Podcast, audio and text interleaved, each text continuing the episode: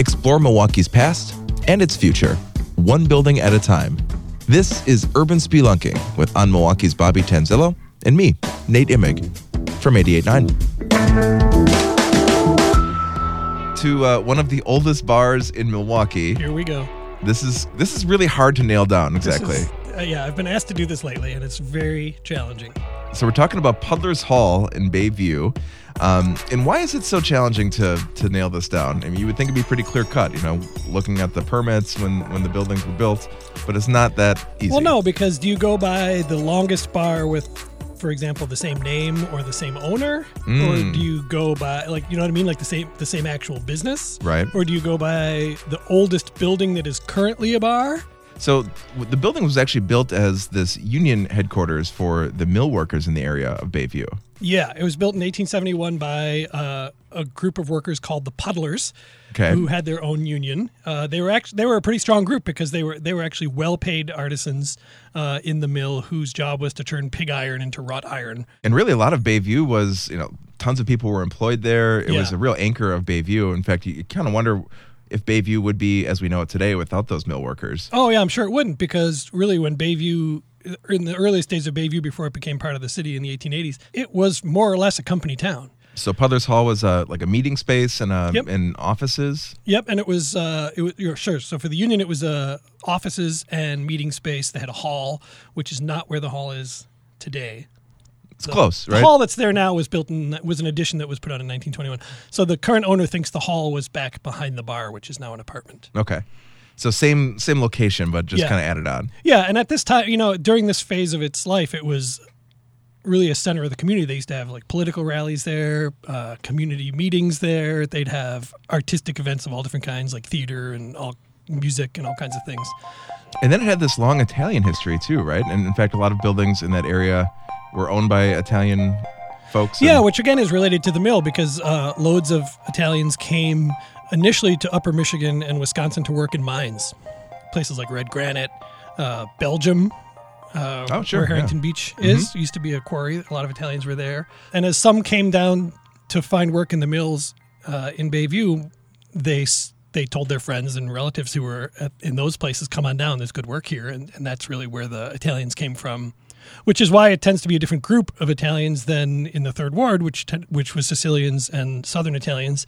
The Northern Italians who came because they knew this mining work from back home. A lot of them. wow, interesting. Yeah, and so really, uh, the face of Bayview really is what it's been in large part because of that mill, even now.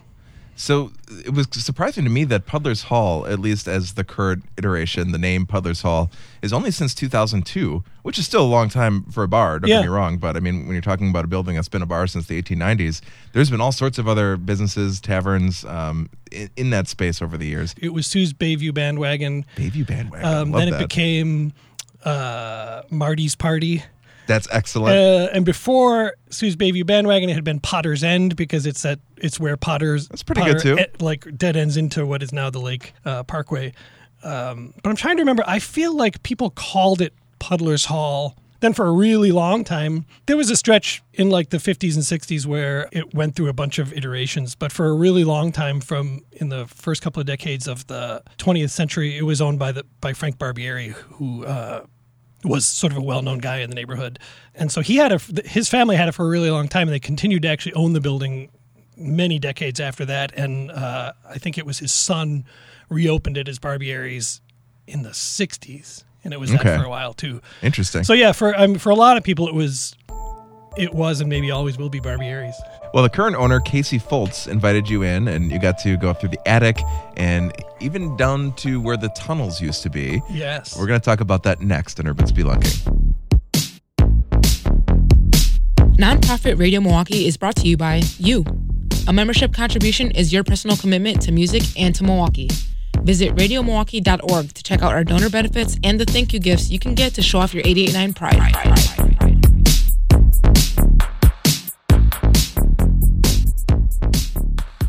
And we're back on Urban Spelunking at Puddler's Hall in Bayview. you had a chance to go inside and uh, go to the attic and throughout the building. Owner Casey Fultz showed you around. So uh, first, let's talk about the attic. You went up upstairs and all sorts of history up there. Yeah, you know, Ca- Casey's a, a, a nice guy, interested in the history. Has a bunch of um, old pictures around the bar of Puddler's Hall, um, which I think he mostly inherited when he bought the place. Um, but he took me up in the attic, and um, it's kind of cool that there's like remnants up there of what must have been an apartment at some Okay. point. Like now, it's it's all wide open except for th- there's a couple of walls still up and some doors with glass windows in them that have these stickers from World War II. I saw that. Yeah, really yeah, 40, 44, 45, right? Yeah, like Red Cross stickers Uh-huh. and one for like war bonds or something. Um, and they're dated, which is pretty cool because they're dated during World War II. Um, but then outside those doors, there's an area that it doesn't have walls now, but it must have had walls because there's remnants of a toilet tank and a sink that they look like early 20th century, really Mm-hmm. old looking things. Um, Then there's that electric or that yeah, gas range. and then if you go through the door, you end up in what must have been the kitchen because there's this gas range that looks similarly old.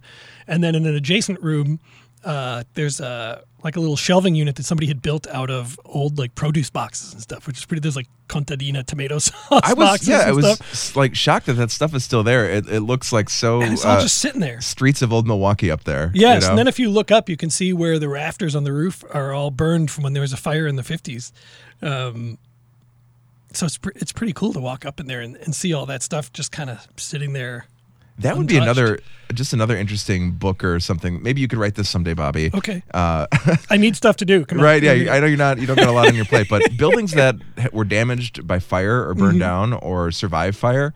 You know, the, like I, there's so many places we've talked about over the years that had a fire and dealt with it and Yeah. kept going. you But know? what's funny is, like as you're saying here, it's this amazing how many you go into where you can still see Yeah, the remnants of that.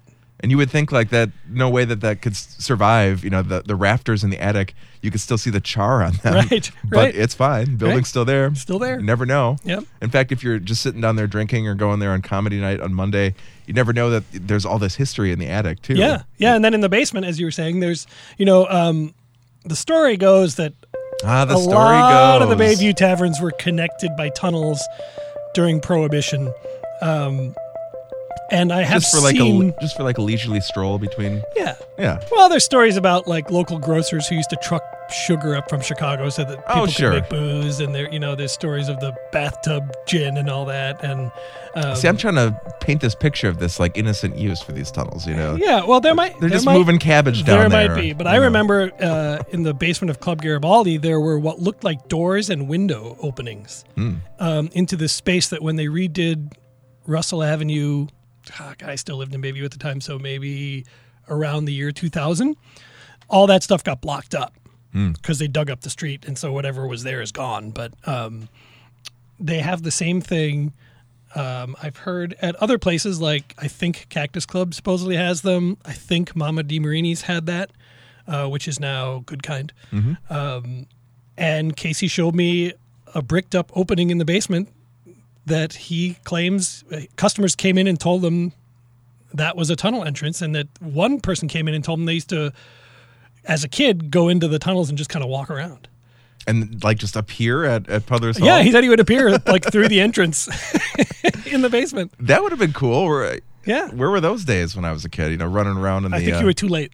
yeah, right. Yeah. The the underground uh, network of Prohibition era tunnels that Yes. connected Milwaukee bars. so I don't have, uh, I've not ever come across any conclusive proof that these were rum running tunnels, uh, but uh, definitely makes you wonder why they would have been there. right. You know. Yeah. th- You know, Um, they're just there. And you and actually when we talked about I think we talked about Woody's on here, didn't we? Mm-hmm. Um, a few weeks back. Woody's, the guy who had owned that during Prohibition, got busted for building a tunnel between an illegal steal in a garage and, you know, as a way to get the stuff out. So I mean this this was a way to do this. That would You be know, now. is circumstantial plenty of circumstantial evidence. Well, now that you're writing books about you know bars that have survived fires, I, I think your next one after that should be the tunnel network of Bar Milwaukee. tunnels, yes. Yeah, that's so tunnels. interesting. Something I never even thought about or knew about until we started talking about this history. Like that is so fascinating. yeah, it's crazy, isn't it? So, anything else from um, just kind of your experience there, your, your tour um, that you want to mention about Puddler's Hall? Um, it was it was just fun to go back. He has this weird space like halfway up the stairs to the apartments. He's he opens this sort of like half door and he's you got to look in there, and it's just Hmm. like this crawl space between the upstairs and the downstairs, which he thinks might have originally been open, like that the bar and the hall had a higher ceiling and stuff. You know, was- Okay. um, but that's a quirky thing, you know, that you could actually crawl in there. I did not, but Don't blame um, you. No. Um, but it's a it's a cool place. And what I like about it is that it's a place that has all this history and it looks like it. Yeah. You know, it, it definitely Yeah. looks like a classic old Milwaukee bar. And um, Casey runs a nice, clean place. Uh, so it's good to go in there and be able to step back in time, but it actually have it be like a nice, clean place that's full of energy now. I mean, he's you know he's got a lot of competition in the neighborhood these days with so many bars in Bayview, but um, he does lots of interesting events. He has like a guitar club, he does comedy nights, does like all that kind of stuff, live music. So it seems like there's always something going on in there. And for a bar that has been around so long, you know, operating in that building, it does still kind of feel like a bit of a hidden gem when you go there because it's Yeah. at the end of the street and it's in this neighborhood and uh, it's just got this following and and uh, people love it. And he even says that he says, you know, like if you're a lot of bars in Bayview, you just drive like. If you're, you're looking for Garibaldi or Cactus Club or Palomino, they're right there. You're Right. Gonna, you're going to get off the bridge and you're going to drive right past them. But if you're not going to accidentally drive past Puddler's Hall, probably because it's it's up in that old part of Bayview that you can only really get from Russell. Right? And yeah. Then, and then you got to go back to Russell. I, I remember There is no other in or out. I remember the first time I saw it, I was on the Hoan Bridge because you could see it very clearly from the Hoan Bridge Mm-hmm. um, if you're heading into downtown. And I was like, "Whoa, how do you get down there? Like, what is that down there?" and then I found my way down there, and it, it is such a cool slice of Milwaukee history. That is the original Bayview right there. There you go. So make sure you see the pictures uh, from the from the attic tour. I thought those were really really cool. That's linked up at radiomilwaukee.org slash podcasts. We've got Bobby's complete column there. And you can go back in time and listen to all the other Urban Spelunking episodes. We've been at this now for three years. You so could do a marathon. You could binge listen and, and learn all about Milwaukee right at radiomilwaukee.org slash podcasts and subscribe. Podcasts on 88.9 are produced by Kenny Perez. Handcrafted sonic inspiration comes from the License Lab with support from On Milwaukee and your membership. Subscribe to this podcast and all of 88.9's podcasts right here at radiomilwaukee.org slash podcasts. It's on Milwaukee's Bobby Tanzilo. Thanks. Thanks, Nate.